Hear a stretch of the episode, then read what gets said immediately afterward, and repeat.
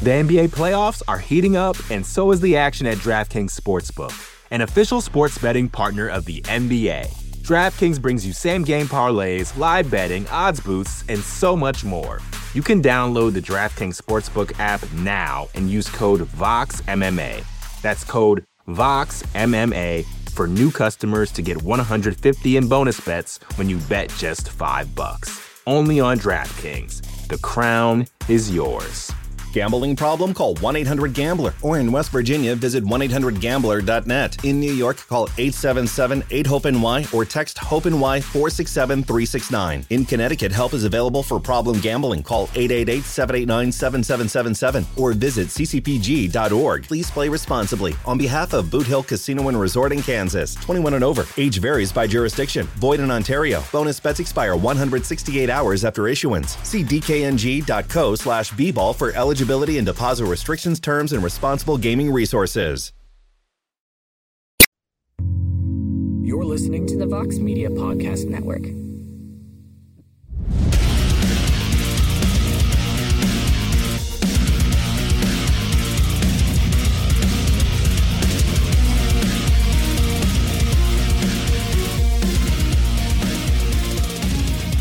Welcome back to the Fighter versus the Writer. I'm Damon Martin. He is Matt Brown. And after one week away, Matt, it felt uh, so so wrong to miss a week of the podcast. Uh, but we are back now ahead of UFC 286. Tell all the people why you weren't here a week ago. We couldn't do a show, Matt Brown. Uh, you know how it is, man. We live in Ohio. The weather's changing. Sinuses flare up. One thing leads to another. Next thing you know, you're puking and you're blowing snot everywhere. And you know, it's one of the that's one of the um, question if I say many is I like Ohio, but that is one of the cons of Ohio. It is, dude. I had my sinuses blow up a few days ago because it was like 60 here, and then the next day it was like 30, and my sinuses just like, yeah, we don't, we're not gonna stick around with you today. You're just, we're just gonna blow up today, and like my face was just like hurting. So yeah, I try, I trust me, I fully understand that pain. Yeah, it was 70. We're talking about 60. It was 70, bro. Yeah. It was beautiful. It was probably like the most beautiful day of the year. Now it's eh, fucking snow. I was gonna say it's snowing out. I was like, you you hit me up earlier, and I was like, looked outside. I was like, what the hell? It's snowing. It's freaking like it's been nice, all nice weather and good weather all the last two weeks, and now it's freaking snowing. Yeah, I had I had to get a ride in the snow, like we were talking about earlier. I got in a little fender bender earlier today, so it's been a hell of a day. But I got a ride with a buddy of mine, and he's driving through the snow, playing on his phone. I'm just like, dude, I'm about to get another accident. that is the worst, dude. That's it. That's when you just got to put down the phone, man. Like it is not worth it, right? There's no message so important you need to do this right now. Man, you, you know, like I said, I got a little fender bender. It wasn't anything major. No one's hurt. No problems. Everything will be fine. Um, but it really puts things into perspective, man. Like it, it, one little mistake can fuck up a lot. Oh yeah, absolutely. Yeah, I, I get, I, I, I tend, I don't know what it is. Whenever I go out, my girlfriend always laughs at me. Whenever I go out, I swear to God, the worst drivers all decide to hit the road on the same exact time. That I, so anytime I'm anywhere, like I'll be driving on the highway and someone will just slam on their brakes in front of me for no reason whatsoever, or people will just get over without looking. Like uh, the dumbest stuff happens whenever I'm out on the road. Like it's it's like it's like the world testing my driving reaction time because it's always the dumbest, most idiotic people on the road every single time I drive. Well, instead of doing Ask Matt Brown this week, let's do Ask Damon Martin. What is your biggest driving pet peeve? Ah, what is my biggest driving pet peeve? God, that's a big one. That's like a long answer. Oh man, I don't know. There's probably a thousand of them. There's probably. A you know, yeah, I'll probably, tell you which one I hate the fucking most. There's kind of two of them, honestly. Okay, one, if you're in the left lane, go over the fucking speed limit. Okay, no 65 in the left lane go 70 minimum in the left lane. When I lived in Denver, that was the worst. Everybody out there must have been stoned out of their fucking brains because everybody's driving 55 or 60 in the fucking left lane. So I was like, just get over it. Number two, when you pull up to the stoplight, you know, I understand leaving a little bit distance between you and the car in front of you, but leaving a car length's distance or two car lengths distance just rubs me the fucking wrong way, man. That happens all the time, especially when I'm trying to turn left and there's a car in front of you, and you could get to the left turn lane where they have like a green arrow, but the car in front of you won't pull up.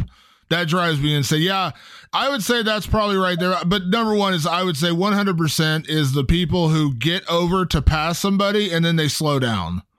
that drives me absolutely. I don't mind that you get over in front of me to pass somebody. I get that. But when you get over in front of me and then immediately just slow down, I'm like, why did you do this in the first place? Why did you get over to just immediately slow down? It mm. drive that's the one that drives me insane. I'll be driving on the highway and inevitably somebody's like, okay, I like maybe I'm going 70 and they're going like 65. Whatever. I'm going 75, they're going 70. They get over in front of me to pass the car. They pass the car and then they just immediately slow down. Slow down. They're going the same speed as they were before. I drives me absolutely fucking insane every single Hey, time, dude. Let, just take my advice.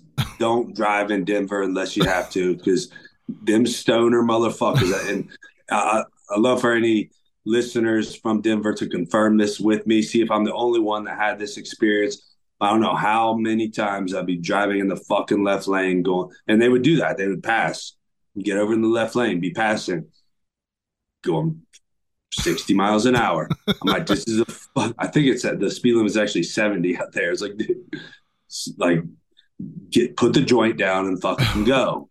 It's the weirdest thing too because like I am a super aggressive driver. I fully admit that, and like that's how I survive when I drive in big cities. Like I don't, cause I, mean, I know Columbus is a big city, but like I'm so used to driving here, I don't really consider Columbus big city driving. But like when I go to Chicago, I go to Philadelphia, um, I go to LA. Like I can drive in big cities and, and navigate, and and none of it really bothers me. Like it doesn't. I, like, I don't. You know what I mean? Like I can handle. A lot of people get stressed out and freaked out driving in like you know crazy downtown traffic. It never really bothers me, but I'm super aggressive. That's why I'm a super aggressive driver. So like when there's like a turn to be made, I'll get away over. I'll find my way over into a lane to get over. Like I'll do it.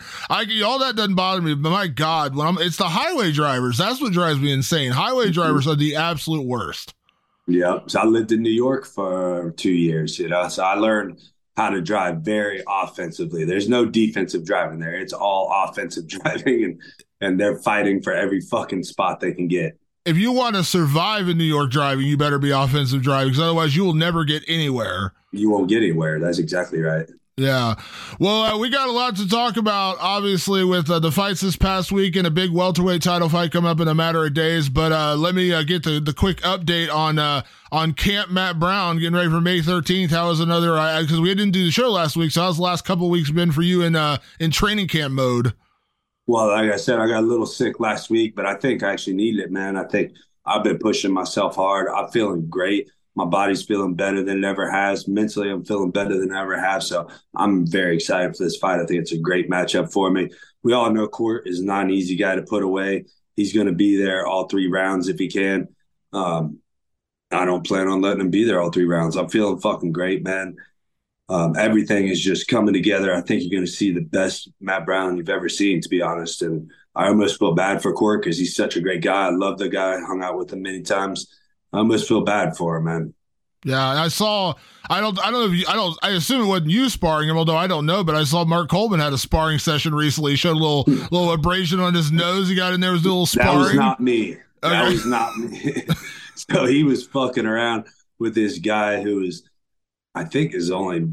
It was like his first or second day in there, actually. And, and Coleman was just goofing off with him. And the dude, you know, he didn't know any better and he just hit him. Fortunately, Coleman, you know, is a much more set. He doesn't appear on social media, but mentally he's in a much better place than he was in the past. So the guy is still alive as of today. and it was it was a fun day, man. But yeah, Coleman's getting back in there. He's fine. I think he's finding a new love for the striking arts, not just wrestling. Is is that the most profound thing you've ever heard, or what? Absolutely. That that shocks my mind right there. I'm gonna have to come up to the gym and watch Mark Coleman hit pads. I think that would be an interesting time to to witness. Yeah, he is loving it, man. And I tell you what, I held pads for him the other day. um, just maybe like 30 seconds or something, nothing major.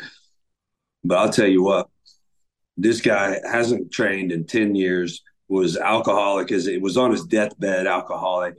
Um, what four or five hip surgeries, hip replacements with septic, you know, this and that. It's just been through the ringer. But when you feel that motherfucker's strength after after going through all that, not like some guy that's out there training everything.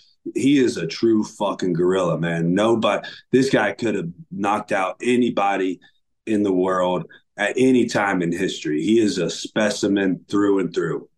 You said the uh, the guy who was on like day two accidentally hit him, dude. I've known Mark for I don't know how many years at this point. I consider him a, a good friend and a guy that uh, like he's the kind of guy like like Mark sends me happy birthday messages. Like that's my like Mark and I are are friends, you know, good friends. I would be terrified if I accidentally hit Mark Coleman. And I've known the guy as a friend for over a decade. I'd be terrified. So I can only imagine what that poor guy was looking like, realizing he hit Mark Coleman in the face.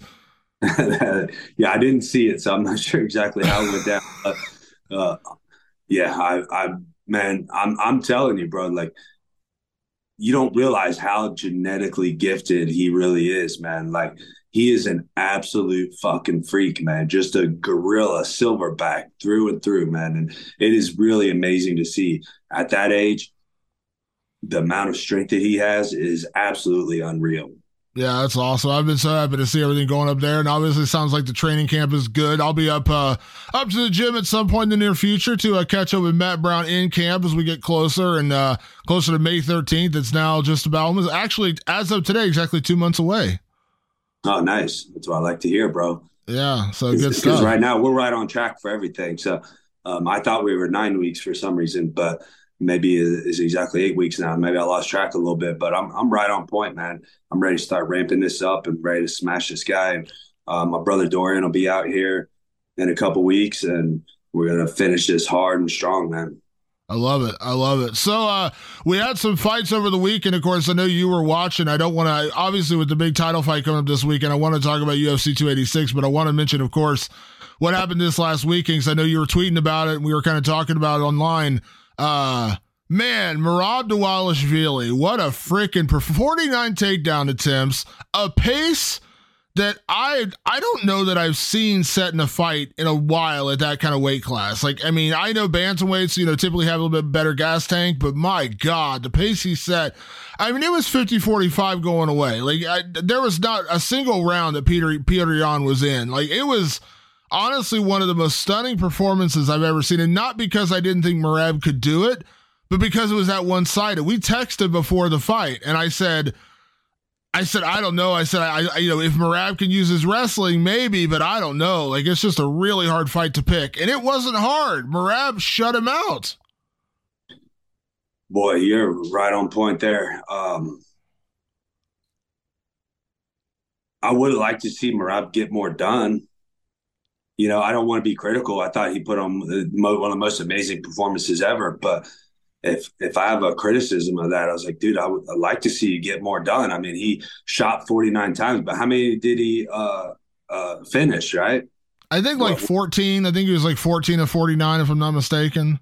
And, and uh, even that, man, is is still a ridiculous number. Like, like we used to do a drill. I know coach where he would have us do like a hundred shots, you know, just one after the other, not even finishing them or even trying to finish them, just doing the shots. And it is an absolutely exhausting fucking drill. Nonetheless, doing punches and dealing with fucking Peter Yan in front of your face and hitting you back and defending the shots and and trying to get the takedown. So that dude's cardio is just another fucking level, man. And you know that's going to be a hard style for anyone to deal with. I think, right? Because it's how do you do anything to him? You know, he doesn't care if he even gets the shot. He's just gonna. He uses it like a jab. You know, just he's always putting something out there for you. And um, like I said, if I if I want to be critical, I would say, you know, I'd like to see him get more done with it because Peter. But then again, I mean, it's Peter Yan. Like he is absolutely ridiculous takedown defense, and even when Merab did finish him, he did a great job of getting back and fighting back out of him. But God, you just can't say enough good things about Merab. He that was just an amazing performance. I love that you said he used it like a jab because that's so true. And and and he made it. He made Peter Yan work. You know what I mean? Like he may not have gotten all those takedowns, but the fact that Peter Yan had to sprawl out 49 times trying to get away from yeah. him, like, dude, that zaps you. That absolutely zaps your energy. And the fact that he could actually continue to go for those takedowns. And then I agree, like the output could have been a little bit better, but even on the feet, like he didn't look bad on the feet. He didn't look overmatched on the feet. No. He landed some good punches. And I think a lot of that was set up by the wrestling. He took Peter Yan out of his game and Yan could never that calf kick early, took his leg away, made him switch stances, and then suddenly you could tell like he wasn't as comfortable when he had to switch stances. So you could tell when he was in southpaw, yeah. he wasn't like you know. It's one thing to do it quick in a fight to like keep your opponent guessing, but when you're forced to switch stances because your legs messed up, like you could tell he wasn't as comfortable standing in southpaw. So. uh it was I was just I was blown away. Like I thought that was a 50-50 fight. Like I was like, man, this could go either way. It did not go either way. It was just a complete one-sided fight. And I was I was honestly shocked, not because Merab isn't that good. Merab's incredible, but I thought, you know, Peter Yan is that good as well. And the fact that it was a shutout, I was like, whoa, this was this was uh, unbelievable. Yeah, yeah, I thought the same thing. I was just blown away the whole time. Well, after the first round, I wasn't blown away some more, but I was like, damn, can you keep this up another four rounds? And by God, he did with no problem. And it's just, again, I just don't know how you deal with that style. I mean, he just doesn't give you a single opportunity to breathe or get off any offense. Like you throw a punch, he's shooting in. You stand there, he punches you. You know, like it just doesn't matter what you do. And like something is coming all the time. You're always dealing with his offense. And, you know, that's the old term, right? Is the best defense is a good offense. And I think Merab li- lives that up to the T.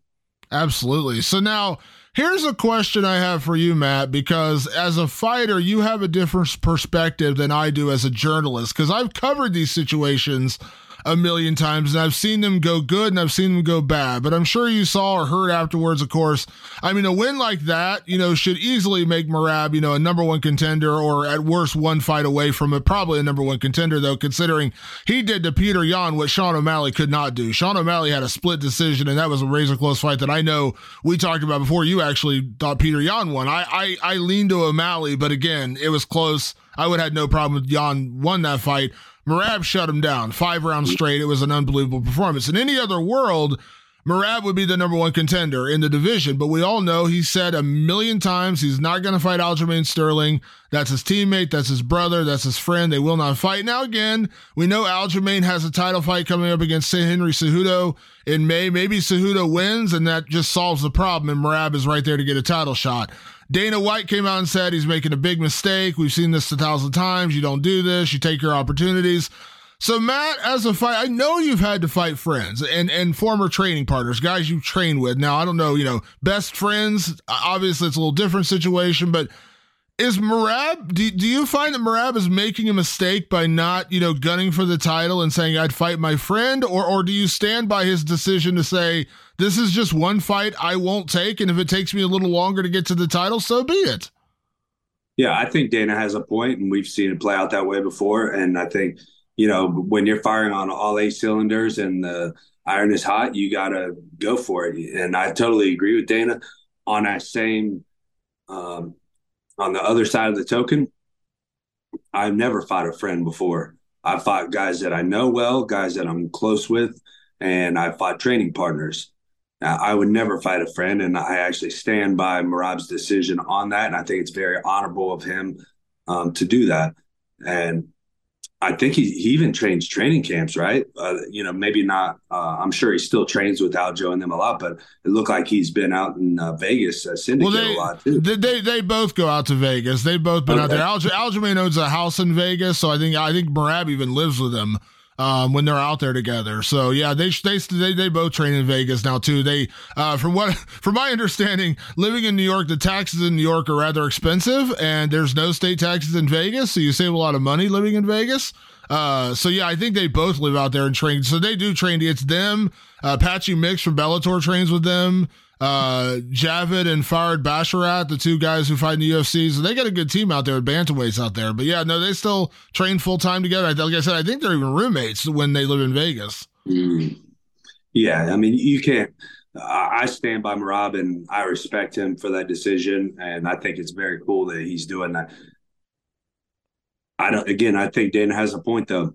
And I think from Dana's point of view, that makes perfect sense. And we have seen it play out that way before. And we've seen, um, again, with, you know, th- this moment doesn't last forever.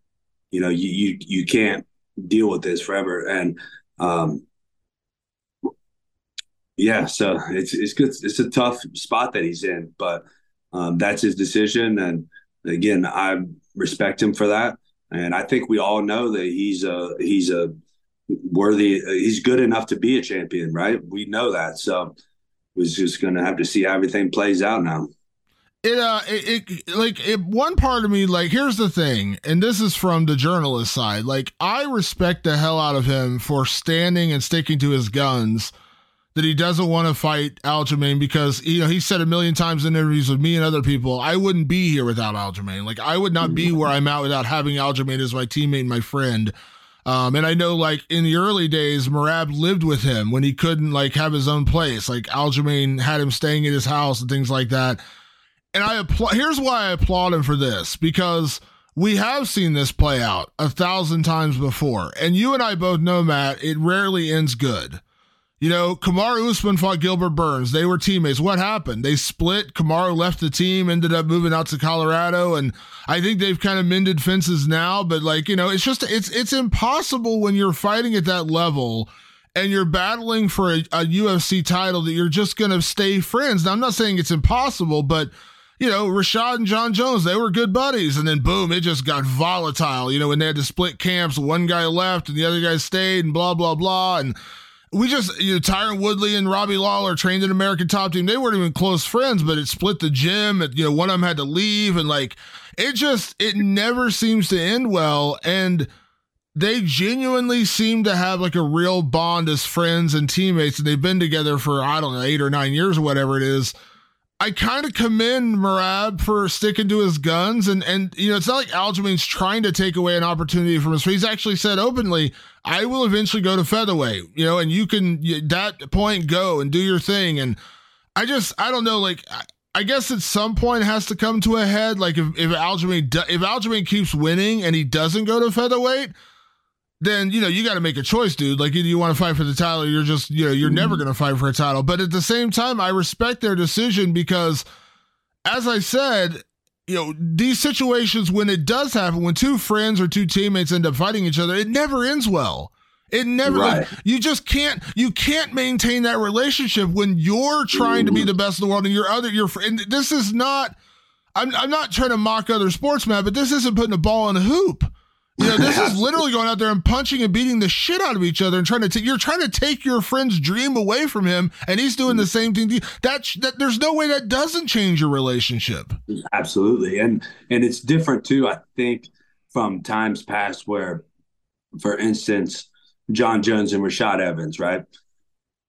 Like maybe they were buddies, and maybe one of them, probably Rashad, seen them as friends but probably to the other one, I'm guessing Jon Jones, and and I, I, don't know the actual dynamics here, but like he probably seen Rashad as a training partner. You know what I mean?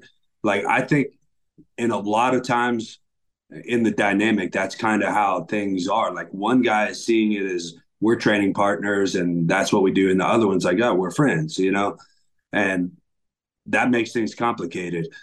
But guys like Aljamain and Merab are both openly saying we are friends and we do not want to fight each other. So I think that changes things a little bit.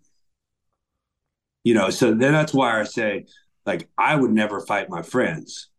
I have a lot of guys that I've fought that are training partners and guys that I'm close with to some extent but they weren't my friends, right? Like I don't still keep in touch. They're not sending me happy birthday messages. You know what I mean? and maybe it's because I beat them up or because they beat me up. I don't know. But um, you know, we weren't.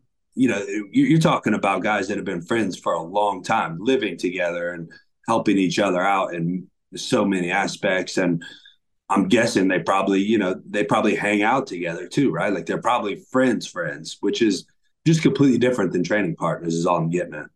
Yeah, and I, I like I disagree with Dana White on a lot of stuff, but I don't disagree with what he's saying in principle. Like you're right, you have a small window to find success and to be a champion, and you got to take advantage of that because the world doesn't wait on you. Like that's absolutely true, but at the same time, you know, I appreciate the loyalty they're showing to each other because that is a rare thing. You know I mean? That's a rare thing in this sport because at the end of the day, you know, it takes a it takes a team to build a champion, but you know, and, and you you do step in there individually. We all understand that, but at the same time, I respect that they're they're they're because it's not one. You're right. It's not one guy saying this. It's not like I don't want to fight, but they're both saying this. You know, they're both saying I don't want to fight my friend our friendship means more to me than you know the than the title. I'll move up and what you know. Aljamain's saying I'll move up and wait. Like here, I'll give you here, Merab. You have the division. I'll eventually go up.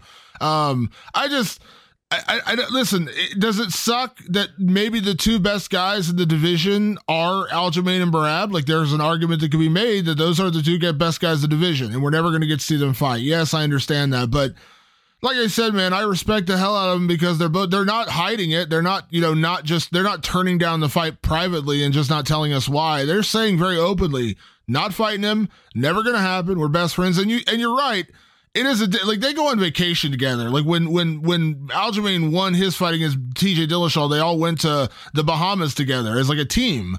Uh, when when Merab won a fight, he took them to Georgia, his home country. He took Aljamain, I think uh, Al Iaquinta. They all went to Georgia for like a week. Like that's the kind of stuff you do with your friends, not just your teammates, not just and like the Dorian, like a good example is Dorian. You you you said your brother. Like Dorian's beyond a, a teammate to you, but beyond a training partner.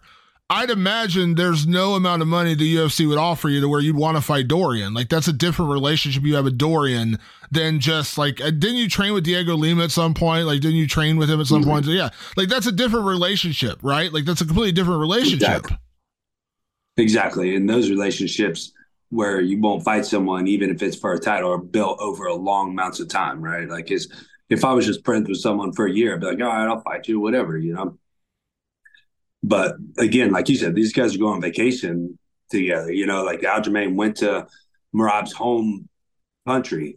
You know, these guys have a, a bond built together, and I, I think the biggest part too is Merab – again, I, I, I show so much respect for you know he shows so much honor and integ- integrity by saying this. You know, he's saying Aljamain is part of the reason that I'm here. So I'm not going to try to take away from him what he helped me build, and that that deserves some respect. And he's the one where it really comes down to right because it's easy for Aljamain to say, "Look, I'm not going to fight my friend." Right? He's the champion. For Merab, this is a you know once in a lifetime opportunity. So for him to say that, that tells me they're friends, and that's all there is to it. And I respect that uh, immensely. And uh, I think Merab has probably earned a lot of people's respect over the weekend, uh, not on just those uh, parts of it, but his actual fighting game. And so you know he's the whole package, man. Like a great guy and um, amazing fighter. So you know you got to give all the, a lot of respect to that guy. You just have to. Absolutely. Let me. I'm curious before we, before we uh, change subjects here. Uh, obviously, Sean O'Malley, incredible fighter. We know Henry is coming back, but I'm kind of taking Cejudo out of the conversation because he's been gone for three years. I'm, I'm not saying like he's not great. He is incredible and maybe one of the greatest uh, combat sports athletes of all time when you mix in all the things he did, you know, gold medal in wrestling, all those things, two division champ. I'm, so I'm just, but I'm taking him out of the conversation because he's been out for three years current bantamweights in the UFC that are active. Aljamain and Merab, am I wrong in thinking they're probably number one and two legitimately right now? Like, no offense to Sean O'Malley. Corey Sandhagen's incredible. Chito Vera's incredible. But I think right now, Aljamain and Merab might be the two best bantamweights in the world. I don't think you can beat Peter Yan like that and not say that you're one of the top two in the world, right? Like, like I don't think anybody beats Peter Yan in a shutout.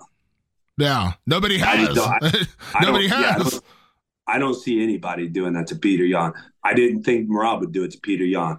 Um, I think there's a, um, you know, I don't know. I don't want to go there.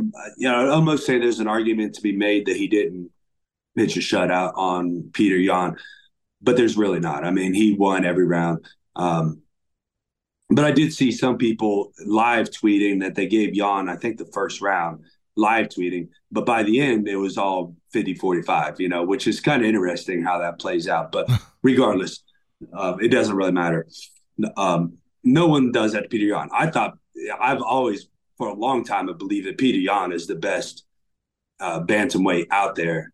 Um, I thought he was going to go down as the best in history, and boy, like what a fall from grace, you know, one illegal knee and his whole everything has changed from him, and uh, and not that he's putting on these lesser performances, you know, I mean he's going out there doing great. It doesn't seem that he's lost a step or anything, but um, you know, that's the way this sport fucking works, man. it's just it's, the way the sport works. What do we say? What do we say, Matt? She's a cruel bitch. Like this sport is not like there's no like I would, I, dude, I, I'll be the first to admit I got it wrong. I thought Petr Yan was going to truck Aljamain in the rematch because he absolutely he was winning, and Aljamain would be the first one to tell you he was losing that first fight, and then he got the, caught with the illegal knee. And I still 100 percent to this day stand by Aljamain.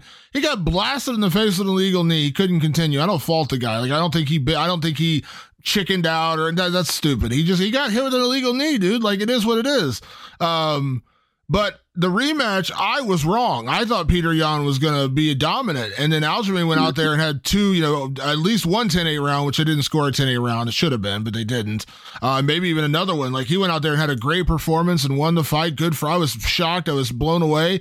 He lost a real close split decision to O'Malley, a fight that, you know, you scored for Yan. I could easily see going. But now, like he's one and three, one and four in his last, like that's how quickly this sport can change. Yeah. And it's crazy because on paper, he, he's what one and three in his last four, right? Yeah. But when we watch all those fights, we're like, dude, is it like he's still one of those top guys, you know? But you just got to wonder what this has done to him mentally now. Right now, his, the, every time that he loses, even even if it's a split decision loss like Sean O'Malley, that hill to get back is a bigger mountain to climb. So, you know, it's got to be a mental challenge for him. But you know, again, I've I've said for a long time. I mean, I think he's one of the best in the world.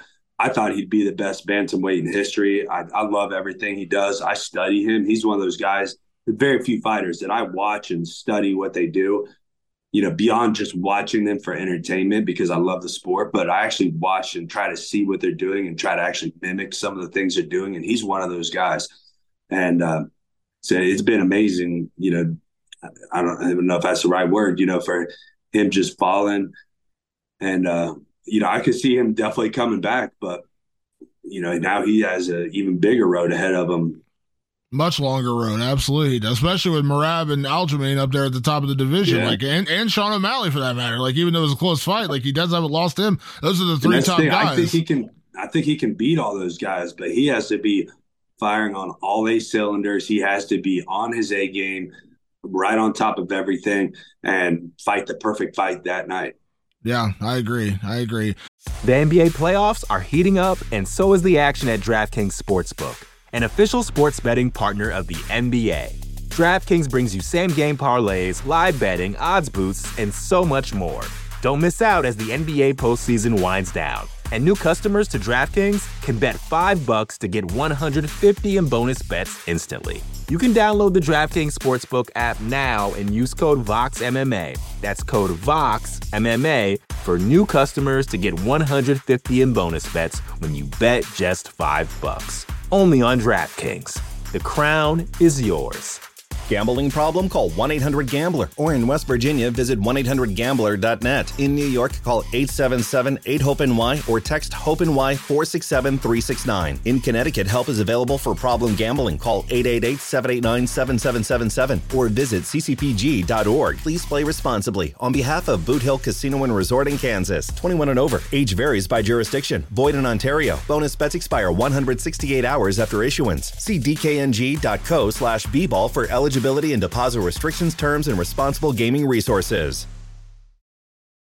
Uh, Matt, this weekend, the UFC returns to pay per view at the UFC 286 card in London. We got Rafael Fiziev against Justin Gaethje. Holy yeah. shit, what a fight that's going to be. And of course, the welterweight title fight between Leon Edwards and Kamaru Usman. We know this one uh, last time around, Kamaru was winning until he wasn't. That's when Leon Edwards mm-hmm. caught him with that fifth round head kick, knocked him out. And, uh, ended his night. I've seen a lot of chatter going into this third fight between them, which doesn't I I call it a rematch. That first fight was so long ago. It almost I know it counts, but it doesn't. Like it was their first and second fights in the UFC. They're far different fighters now than they were then. But anyways, it's a trilogy. Um I've seen a lot of people kind of coming around to the Leon Edwards way of thinking like can Kamaru, how's Kamaru going to bounce back from that knockout? Now, Matt, you and I know, and obviously you've been there. You you know far better than I do.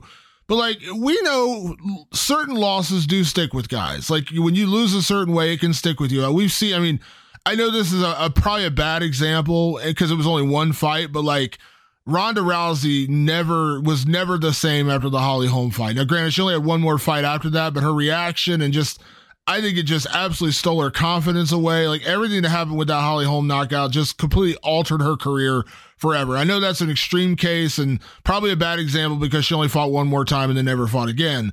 But we know that we know that's a real thing. We know certain people have gotten knocked out or lost and they never fully recover. They may come back and win a couple fights, but they never fully recover from a loss. I've seen a lot. Of, I don't know, Matt. You, I mean, I guess we're going to find out on Saturday, but I don't know. Like, what do you, is that like, are people trying to talk themselves into like Usman just not being able to come back from it? They're trying to talk themselves into Leon Edwards winning because the odds are still in Usman's favor. He was winning, like he's won every round with the exception of two rounds. The first round, which Leon did win in their in their second fight, and then the fifth round when he got knocked out, he was winning that round. He just got knocked out.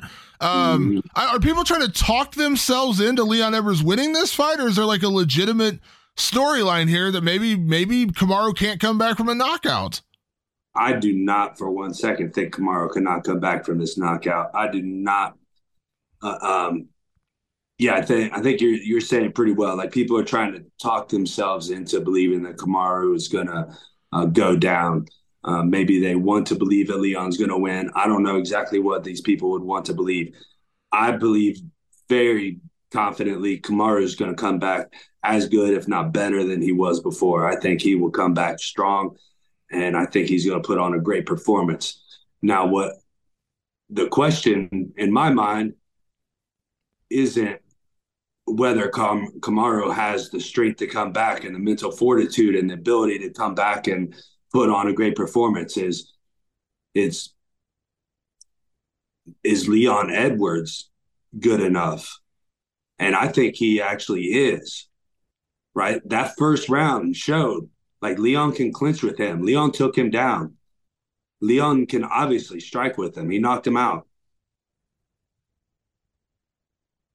This fight is closer than I think anybody's making out to be. I favor Kamaru. I think it's foolish not to favor Kamaru because he has the wrestling. But Leon showed that he can wrestle with Kamaru. Can he do it for five rounds? I don't know. That's the that, that to me is the only question is can he do that first round five times? Now that's barring you know a crazy knockout like he got in the fifth round. I'm I'm not even thinking about that kind of stuff because you can't predict that, right? Anybody says they predicted Leon Edwards knocking out Kamaru Usman, they got fucking lucky. Okay, there's nothing more to it. Kamar Leon maybe didn't, you know, I know everybody hates using the word luck. They're like, well, he threw it and he meant to hit him with it, so it wasn't luck. Well, you know, there's a, a lot of fortunate set of events. You know, okay, however you want to word it, right? Like, you know, you don't have to call it the word luck, right? But he's very fortunate that that happened, right? Um, the fact is, if Leon can maintain that first round, he has a very good chance. I think there's a possibility he can do that. I think that possibility is less than a 50%. So I still lean towards Kamara.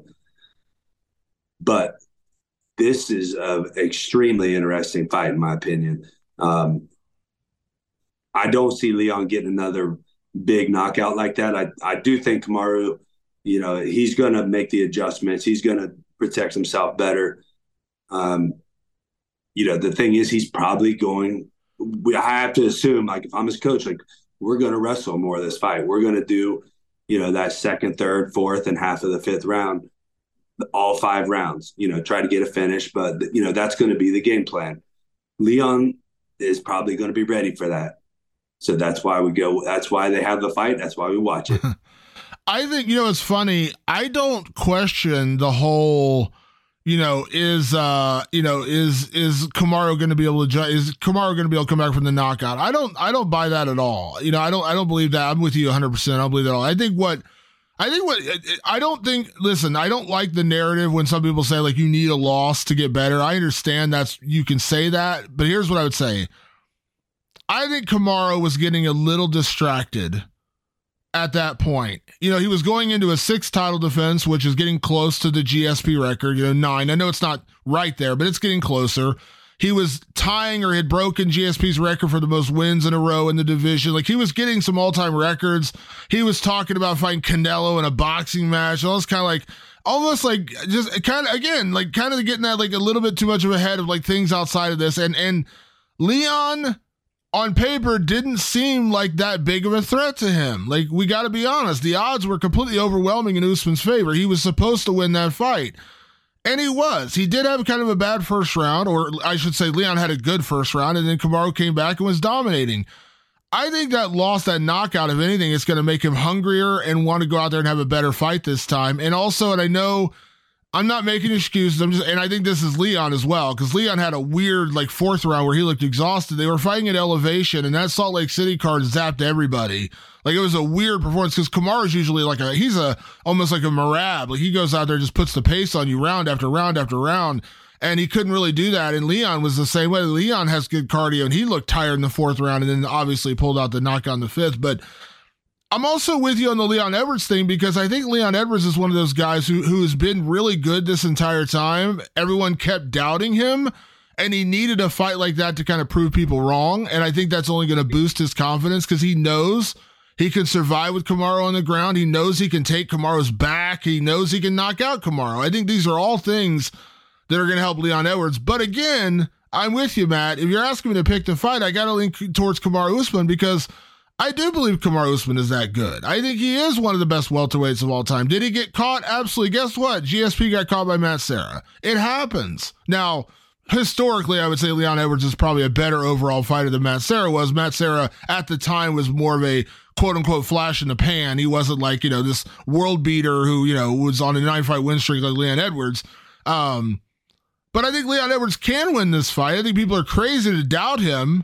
His striking is top notch. His, his his defense is solid, and I think he's got to know that Usman's going to come out there and wrestle him hard this fight. So he's probably been working a ton on that. But again, I'm just I'm betting on who has more ways to win the fight, and I think that's Kamaru Usman because Kamaru Usman can knock you out. He cannot wrestle you. Uh, he can just push you against the cage and control you for five rounds. It may not be the most exciting fight, but he can do that to you.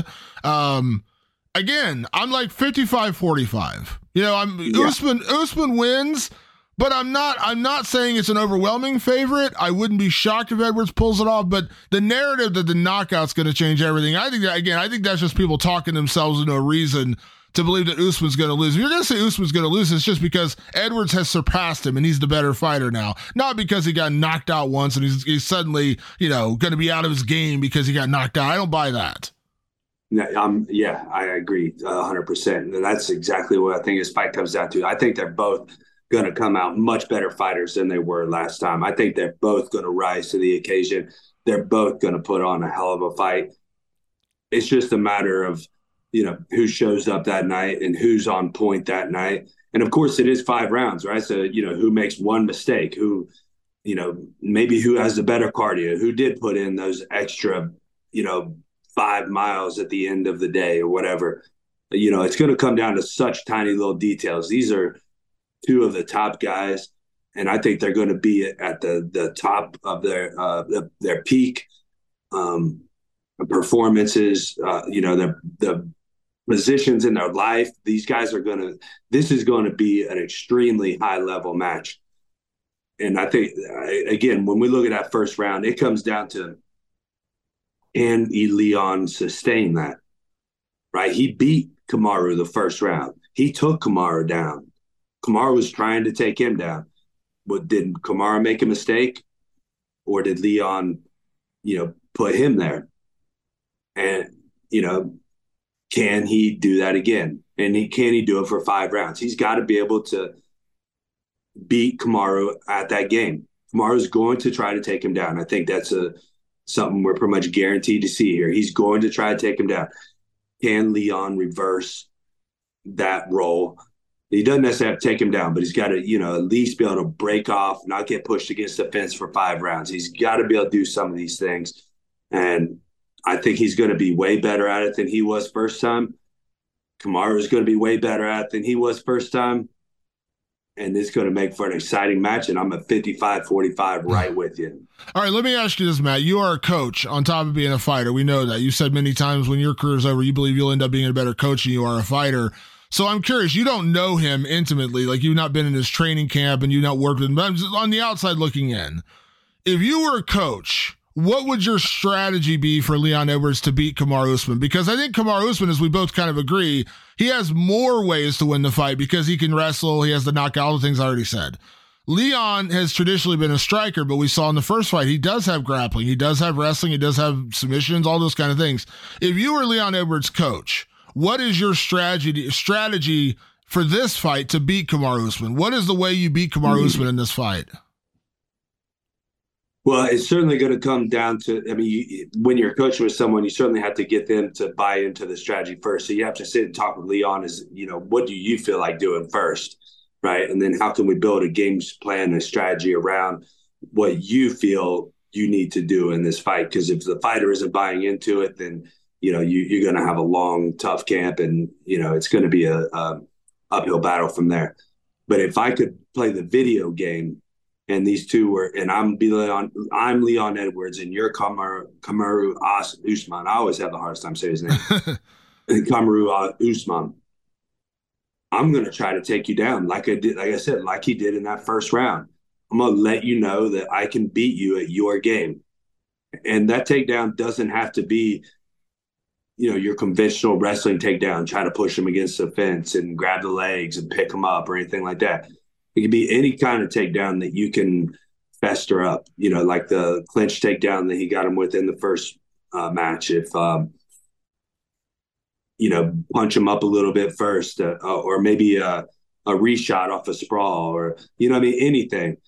And I think that that would be the biggest deterrent uh, to Kamaru to Usman. I think that would be the biggest deterrent for him mentally getting taken down again by Leon Edwards. He got knocked out last time. Um, you know, he knows this is a the the must win fight for his legacy. This is the guy that he has to beat to get back to the top. He gets put on his ass. It's it's going to be absolutely devastating to him. He can come back mentally from being knocked out. He can have a strong training camp, but if he goes in there and gets taken down and put on his back, he's going to start questioning himself.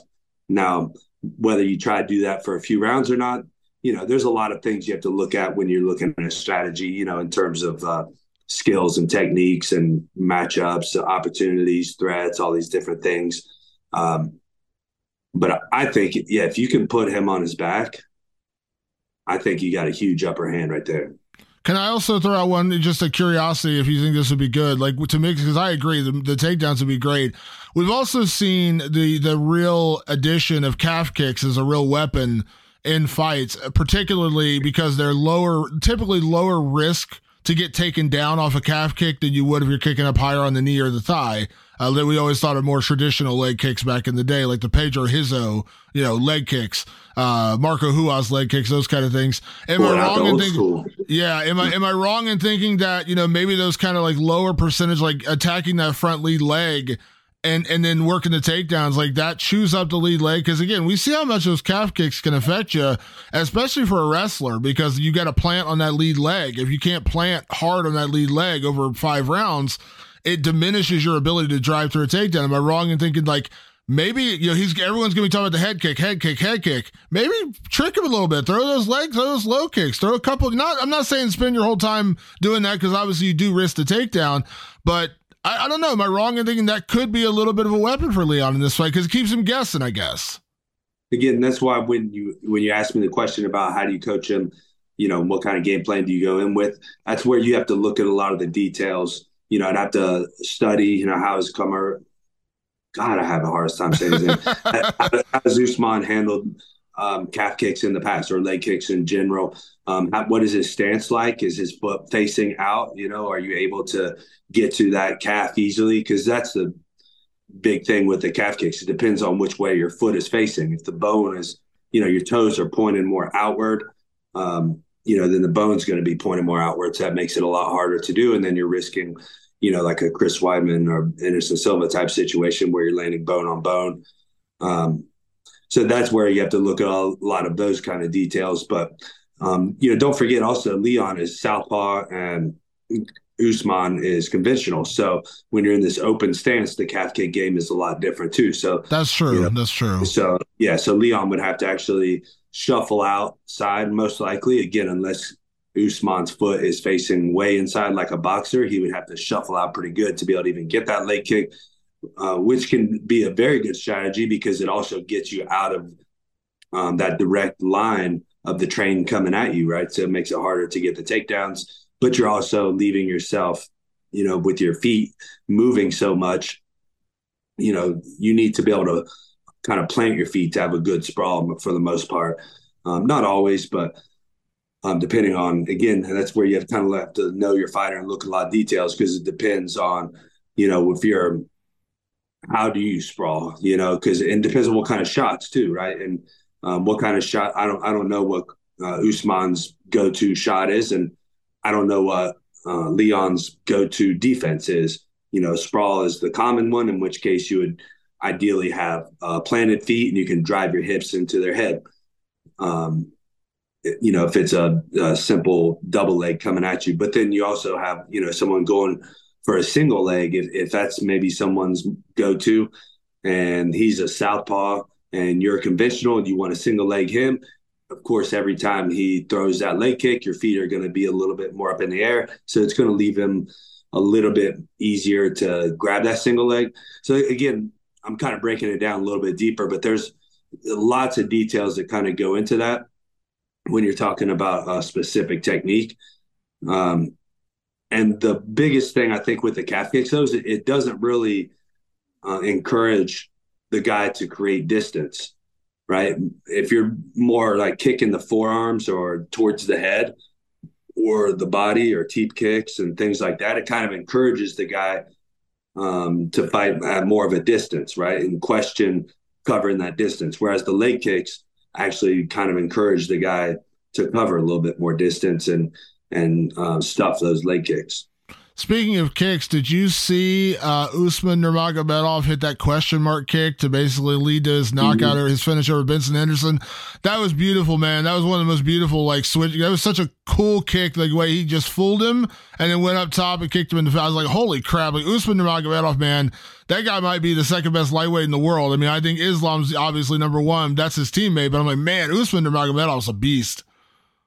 Yeah, yeah, I seen it, man. What a beautiful job, and you know, against Benson Henderson too. You know, I mean, I know Benson retired, and you know, so he's probably kind of on his way out, but um, you know, Benson is absolutely as tough as they get in in every aspect of the game. Yeah, absolutely, absolutely. Uh, real quick before we get to a couple Ask Matt Brown questions before we get out of here, Matt, I want to ask. Listen, I think it's going to be like two Tasmanian devils coming at each other, but Gaethje versus Fiziev, what an incredible fight that's going to be. I don't. My heart of heart says like I just I have a hard time picking against Justin Gaethje outside of certain matchups. Like I picked him to beat Charles Oliveira, that did not work out too well for me. Um, I, you know, I picked obviously. I think I, you know, I picked Khabib to beat him, and and I think I picked Poirier to beat him. But uh, Gaethje is like I just call him the human car crash. Like you do not come out of this. You do not come out of. Uh, sorry to bring like PTSD for car crashes, Matt. Uh, you you do not you do not you do not walk in and walk out of a fight against Justin Gaethje as the same person. But man, Fiziev looks so good. The way he picked apart Rafael dos Anjos and and and I mean that was a brilliant performance. I don't know, man. Like this is another one. Like I'm 54, 55, 45. I'm leaning to Gaethje just because that dude is such a freaking human wrecking machine. But Fiziev is so good. Dude, I'm I'm gonna go. I'm gonna pick way against you on that. I think unless Gaethje and uses his wrestling, which now is the time to do it. I think Fiziev I'm not going to say he's going to have an easy night, but he's going to beat. Uh, Fiziev is an absolutely phenomenal striker. Like Gaethje's not going to get off his leg kicks like he has on other people. He's not going to land his big looping shots like he has on other people. He's not going. I don't think he's going to be able to take the shots you know, with kind of with his chin tucked and his guard up like he has against other people. And I love Justin Gaethje. I hope he doesn't listen to this and fucking want to fight me next. well, I mean, I'd love to fight him whenever, but yeah, I hope that you know there's no bad blood or anything. And that's why you know breaking down these fights sometimes you know makes it is difficult, right? Especially me being an active fighter and everything. And and I hate to pick against Justin Gaethje because I think he's a phenomenal fighter and uh, and he's everybody's favorite fighter to watch.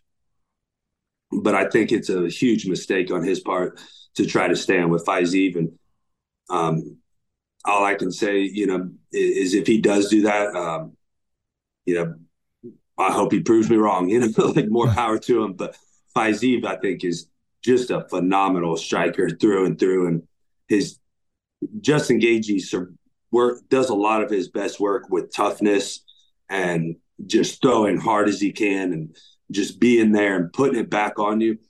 I just don't see all that working against Fiziev because I think Fiziev has all those same attributes with about 10 times more technique. Well, and and you know we we know this, Matt. You know we talk about like things that happen. The the durability runs out on everybody. You can only take so much damage in the sport. We yeah. know that, and I don't. I'm not saying the clock is ticking on Justin Gaethje by any stretch of the imagination, but you know we've all seen it. Like forever, you can't knock out Roy Nelson. The guy's got a concrete chin. It's impossible. Well, Mark Hunt said otherwise. You know what I mean? Like that's just the sport everyone that every I, I I say this all the time, Matt. When you depend on durability as one of your biggest weapons, man, it is a double edged sword because not only are you using it as a weapon to to, to defend strikes and survive, but you're also getting hit a lot, and that adds up over time. Man, you can only the, the mm-hmm. human the human body can only take so much damage before it just starts falling apart, and I'm not saying Gaethje's there yet. I'm absolutely not saying that. He's still a fairly young guy. I'm not saying that. I'm just saying like eventually it runs out on everybody. And you know, we've said this a million times. Like I always say, telling a guy he has a great chin is a backhanded compliment because that means you take a lot of punches. Like I I think defense, like not getting hit is the better chin. Like not getting hit is the better defense. Not proven that you can get punched in the face 95 times and survive. Yeah, and look, his durability might be the same as it was 10 years ago. I have no idea. And I, you know, but I think even if it's the same as it was 10 years ago, he's fighting Fiziev, who is a hard puncher with a lot of technique behind him. So I, I don't think his durability, you know, I, I'm not going to say that, you know, if he ends up losing this fight is because of his durability. I'm going to say it's because of Fiziev. Yeah. Oh, I mean, he's unbelievable. His striking is off the charts. I mean, he I know he trained a lot in Thailand. Uh, his kicks are nasty. His he's so fast too. Like he's a really mm-hmm. quick, nasty striker. Really, and I know you love good technique. He is his technique is as close to flawless as you'll see in this division. He is just nasty. Um, spinning, he throws spinning attacks really, really well. Never, never allows himself to get out of position when he does it. Cause you and I both know some guys throw spinning stuff and they're just doing it and it puts them completely out of, well, I mean, you know, it happens. It puts you out of position. He doesn't do, he typically doesn't do that fast, nasty, accurate. Uh, it's I man, I love this fight. This is like dude, I'm, I love the welterweight title fight, but I think this is the one I'm most excited about. Like, this is just going to yeah. be an incredible I display. think everybody is, and you know, the big question, this is what uh, if I'm just, you know, if we're going to talk about coaching, if I'm Justin Gaethje's coach, we know he's a good wrestler. We know he can probably take Fiziev down. Fiziev is not the level of wrestler Gaethje is. Yeah. Gaethje, go take him down. Right? Oh. this, like don't risk it. Like there's just not. Maybe you know Gaethje proves me wrong. Maybe he goes out, stands with Fiziev, and gets a big knockout, and we're all blown out of our seats. This is fucking MMA. That's what happens every weekend. We watch a card of UFC fights or or whatever. Maybe Gaethje is that guy this week. If you're coaching him, if if you're strategizing for him, that's not what you tell him to do. yeah, like, no. He's the wrong guy. He, yeah. Yeah, and you're absolutely right. Listen, who would have predicted that Dvalishvili would have gone out there in 50 45 Petr Yan? I know I didn't, yeah. you know what I mean? So you just never know. That's the unpredictability of the sport. Maybe Gaethje knocks out Fiziev in the first round. You don't know. Yeah. But I I think that I love Justin Gaethje. I think he's a monster. I love that dude. But like I, I, every time I think about him, like, dude, I just wish he would use his wrestling more. He's such a good wrestler when he wants to. He just doesn't do it. Yeah, I just don't see Fiziev making a lot of the mistakes or gassing out the way some guys have. You know, I mean, how many times have we seen guys punch up Gaethje pretty bad? He's rocked, you know, and they end up either kind of gassing out or getting a little timid because they hit him with everything they got and he's still there. Um, but they lose a little bit of technique. You know, all these different scenarios like this based off of Justin Gaethje's durability. I don't see Fiziev making these same mistakes. I don't see him getting wild. I don't see him, you know, gassing out. I don't see him, um, you know, again, just making any of these big mistakes that has kind of been Gaethje's forte to rely upon. And, you know, again, maybe he proves us wrong. You know, maybe he goes out there and leg kicks Fiziev into oblivion and you know, it's it's fucking possible, man. Gaethje is an athlete; he's a monster. So, you know, um, you know, instead of uh, hating me for picking against you, you know, go out there and prove me wrong. I hope. And, yeah. But but you know, I, I again, I just think Fiziev's the wrong guy to game plan like that against. Yeah, I know Gaethje got mad at me because I picked Michael Johnson to beat him in his debut, and he did not like that, and he used it, and he, you know, he, we obviously we got past that. He's he's a good dude. I've talked to him many times since then, but he definitely gave me shit for it. He definitely he did not forget that when I talked to him after the fight. Like, "You picked him to beat me," and I was like, "I, I got it wrong. I'm having, but it was a hell of a fight." Uh, so yeah, like I said, that's you know, go out there and go out there and prove me wrong. I'd be I'd I'd be more than happy if you go out there and prove us wrong. Although I did pick Gaethje this time, so uh, yeah, we'll see how we'll see how it plays out. Uh, real quick, Matt, before we get out of here, obviously we put out our our, our uh, flyer out on Twitter earlier today for Ask Matt Brown. I got a couple questions to throw at you before we get out of here. Of course, the ever popular Matt Brown Ask Matt Brown segment where you can ask Matt Brown questions about training, nutrition, uh, anything, even dating advice. I think that's my favorite is the Matt Brown dating advice. Uh, this was this was a, a, I'm gonna start out with like a fun one, but there is kind of a deep one in here I want to ask you. But the fun one, this is a good one. Somebody asked your favorite guitarist from the 90s. And I was like, that's a good question because we both love metal. But I'm thinking like from the 90s specifically, what who is your favorite guitarist from the 90s? That's a good question. Oh, that's not even a good question. You know how simple, easy that one is. Well, who's your favorite from the 90s? Like not now. Who's your current? who is your 90s favorite guitarist? You don't already know? Uh, tell me.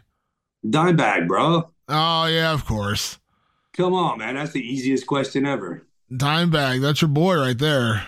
Yeah, come on, man. That's the easiest question ever there. I, I'm I'm so conflicted. I got tickets to see uh, Metallica in Detroit this year, and the weird sort of Pantera is opening for them, and I'm like, uh, like, because I, I, saw Pantera, I saw the real Pantera, like on Ozzfest, I saw the real Pantera. Uh, did shots of did shots of Jack Daniels with the real Pantera backstage. That's back when I worked at a record store. That's legendary, bro. Yeah, dude. I like I saw the real Pantera. Uh, I don't know how I feel about this new version, like this weird, not quite like I don't know. I don't. I don't. I don't know if I feel good about it.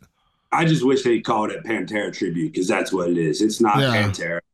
It's Phil Anselmo and Rex needing some money and you know putting together you know a great tribute. I mean, I've seen. I mean, Zakk the, Wylde's playing. He's playing guitar. Zakk yeah. Wylde's awesome. Yeah, Zakk is awesome, and I, have seen some of the videos on uh, YouTube and stuff and watched the performance. They do a great job, and Zakk does it in a little bit of his style. Like he throws in his own flair to it. It's a great show, I'm sure, uh, but it's a tribute. It is not Pantera. Yeah, I agree. All right, here's a good one: morning training or night training. Uh, both. yeah, you know, I, I train twice a day, almost every day, so I have to do both. If I had to prefer one, I would want to get it over in the morning and, and bust it out in the morning and have a great day afterward and, you know, go eat some steak at night. Yeah, I'm not a morning person, so like getting me out of bed is a problem. Like I'm just not a morning. I'm a night. I'm a night owl. So but, like I, okay, when they say morning though, would you rather work out early in your wake up circadian rhythm time, or or like later, closer to bed? Maybe is what they're saying. Yeah, yeah, yeah. I mean, you're I waking guess, up yeah, I mean, you wake up a little later, but you stay up later. You're like, you yeah. know, you're not sleeping 12 hours a day, but you know, you stay up late and wake up late. Yeah. Well, I know that's like I said, that's I know a lot of fighters adjust their schedules based on when they're going to fight. Like you try to train or get ready, like when you're actually going to walk to the cage uh, because your body, because if you're used to going to bed at 10 o'clock at night and you got to fight at 11, then your whole body's going to be screwed up if that's how you're expected to fight. So you have to kind of mm-hmm. adjust that, I assume. So, so yeah, morning or night. How about both? That's the Matt Brown schedule. All right, here's I'm gonna hit you with the serious one because this is, it, like I said, man, mental health is a real thing, and I think we all like you know we all should be open enough to deal with it. And this is a good question. He said, "How do you pick yourself back up if it feels like life has defeated you?" We're getting real serious here. That's a good mm. question. That's a good, and it's yeah. different for everybody. I, I, let me be clear. I'm not, I'm not answering Matt Brown's question for you. It's different for everybody. Okay, let me be clear about that. But Matt, for you, how do you pick yourself up after you feel like life has defeated you? I tell you, the first thing you got to do is start with that feeling of defeat, and you have to beat that feeling because that is your inner bitch, as Joe Rogan calls it. That's your inner demon. That's your your subconscious telling you that you're a bitch and making you feel like you're defeated. You're not a, you're not defeated until you accept that you are defeated. So you first you destroy that feeling, and then you start building upon that or building on that with your daily habits. That's where your feeling of defeat comes from. You start losing internal integrity, is what I call it. Right? You say, I'm going to get up at eight in the morning. I'm going to make my bed, brush my teeth, eat my breakfast, you know, ding, ding, ding, ding. If tomorrow you wake up and you don't make your bed, you don't brush your teeth, you don't eat your breakfast or eat some shitty breakfast, you know, two hours later, you know, like uh, whatever, you, you, you stop believing your own self and that's the most important daily habit i think there is is that internal integrity. You start trusting yourself because your subconscious has a relationship with your conscious and your conscious is what makes the decision but your subconscious either trusts it or doesn't trust it. When your subconscious does not trust your conscious decision making anymore that's when you lose all these battles and that's when you start feeling defeated. But again you're only defeated when you accept that feeling that you are defeated, accept that feeling as a truth. All it is right now is just a feeling. So destroy that feeling and forget about it, smash it to pieces, and then start building that internal integrity back. And you're going to smash everybody in the fucking world. I love it. I love it. Am I wrong in thinking? And and again, this is you know from an outsider looking in but uh, you know, uh, can I imagine the way like the way I think about it is is like defeat is something that spirals quickly. If you don't control it, it can absolutely spiral out of control. Like it's one of those things that multiplies. That's why you got to kill it right away. Exactly, because it's a conscious decision to accept the defeat. Once you accept it once, again, now your subconscious allows that in. So so consciously you cannot accept that you have been defeated. So so that your subconscious will listen to your conscious. That's what all of this. I'm not saying there's not depression is a real. I'm not saying uh, sadness is a real. Nice things, but all these daily habits and the and all of these um, internal things that that are being told to ourselves are all results of the subconscious and how much they trust our conscious and how much they believe in the reality, right? Our conscious builds the reality and our subconscious learns from it. So if you do not build yourself a proper reality, your subconscious will accept it. So you build a reality of winning, you build yourself a reality of not accepting defeat and saying, I will move on, I will move forward, I will get through this and your subconscious will begin to believe that but it takes time. And i've learned this personally through the cage. I could go on in a lot of uh, details about this and um, i've had my own mental struggles. A lot of people look at me as you know one of those mentally tough guys that can fight through anything and this and that but that's why i got immortal tattooed on my chest originally to begin with. The original concept of that was to tell myself no one can beat me down no matter what happens, I can get through anything. You got to bury me six feet deep and I'm going to crawl my way out of that fucking ground. I have struggled with this my own self. I've, I've walked into cage fights before and not believed that I put in the work. That's why they always talk about the the work builds the confidence, right? It's not necessarily just the work that builds the confidence, but if I say I'm going to go do 50 reps, I go do 50 reps. And my conscious, my subconscious begins to believe my conscious. I build that trust with my conscious, the reality.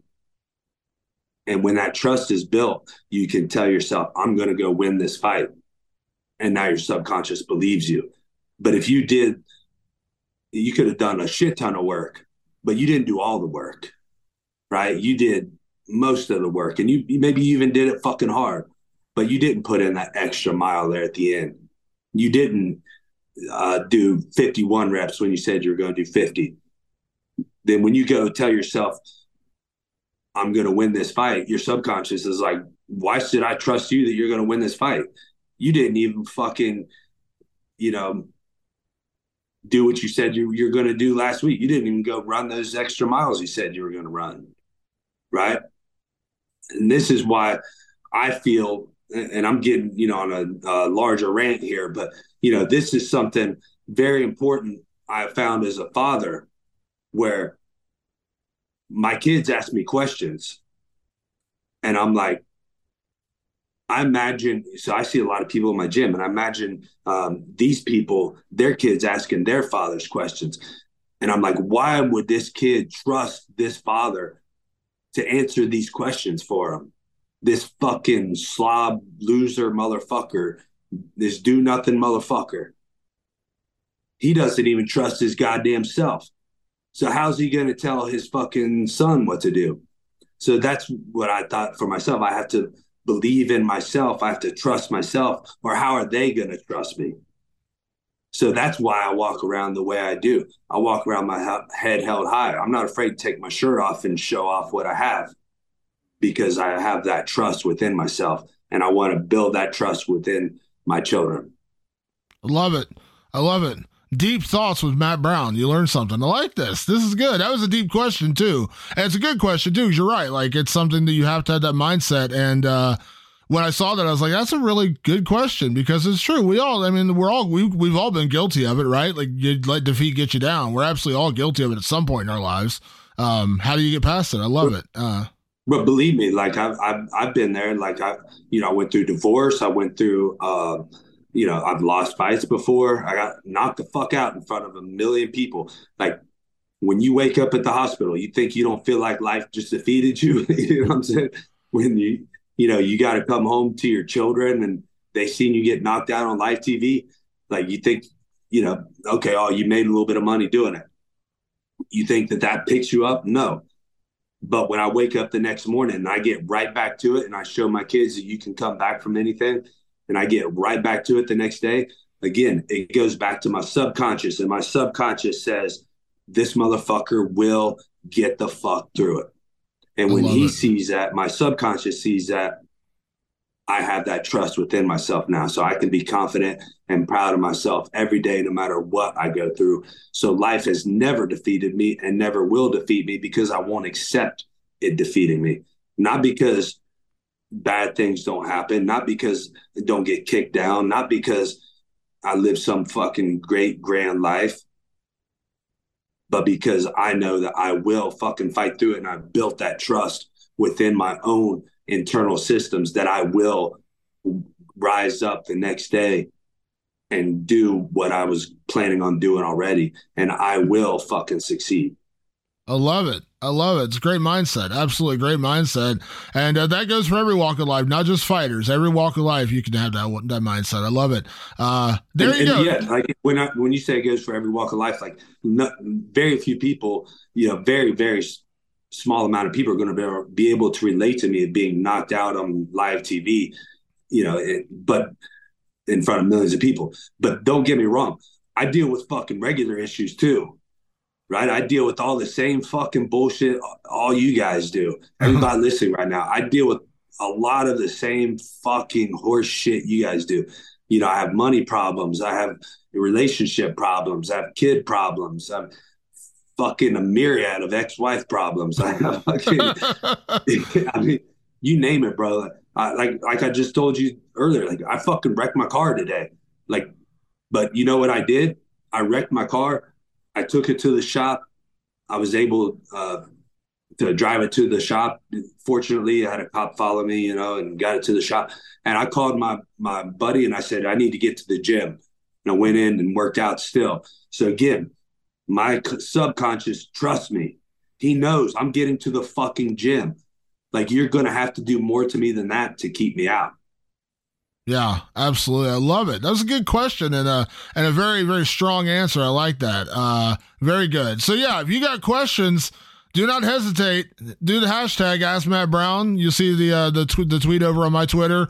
Uh, every every show we're going to try to answer a few questions when we can uh, and get some more of these questions. That was good. I like that. Also got excited to talk about Dimebag Darrell again. So uh, maybe remind me yeah. about Pantera. So uh, Dude, all right. can't believe you didn't guess Dimebag Darrell. Well, I was I was well, here's what here's the thing. I know you. I know some of the guitarists you like now, but I was trying to think like '90s. I don't know why I didn't think of Dimebag. It just didn't pop in my head. I was like, well, there's because there are a lot of good guitarists out there. Like there are legitimately like I love Zakk Wylde. There's a great example. Like I love Zakk Wylde. He's an incredible guitarist. You know, so I was like, I don't know, maybe, but yeah, that's true. I should have known. I should have known yeah. Dimebag. That's your guy. Uh, yeah. So we'll be back next week. We'll talk about the fallout from Usman and Edwards. Uh, next weekend, dude, great fight. Chito Vera, Corey Sandhagen next weekend. Hell of a fight. So we'll talk about that and everything else. So we'll be back and we'll also do another camp catch up with Matt Brown as he continues to get ready for Court McGee. Uh, Matt, any uh, sponsors, anybody you want to give a shout out to as we do each and every week here on the show? You know, man, theimmortalcoffee.com. You got to go try it out, bro. It's some of the best fucking coffee you've ever had. Um, you also know routine, R O O T I N E M dot C O. God, I'm really slow at, at all those uh, spellings, but look, you guys got to check them out. I'm sure everybody would love it, man. Everybody needs the precision nutrition that they bring. Um, it's just all it is is just a basic multivitamin but it's not a store bought multivitamin. It's you take they take your blood, they take your your DNA from your saliva, and they build a multivitamin based off your needs. So you're not getting too much of one thing and not enough of another thing. I mean, w- once you kind of look through it, go through their website and read about it, it makes perfect sense and it's going to blow your mind. Like, why didn't I do this 10 years ago? And it's something very important to me that I take regularly. Other than that, you know where to find me, man. At I am the immortal Twitter and Instagram. Let's go. Love it. Love it. Matt, we'll be back next week. Make sure to check us out on all your favorite podcast platforms Spotify, Apple Podcasts, and of course, over on the best website in the world, MMAfighting.com. Enjoy UFC 286 this weekend. We'll see you next week for another edition of The Fighter versus the Writer. Thanks for tuning in. We'll see you then.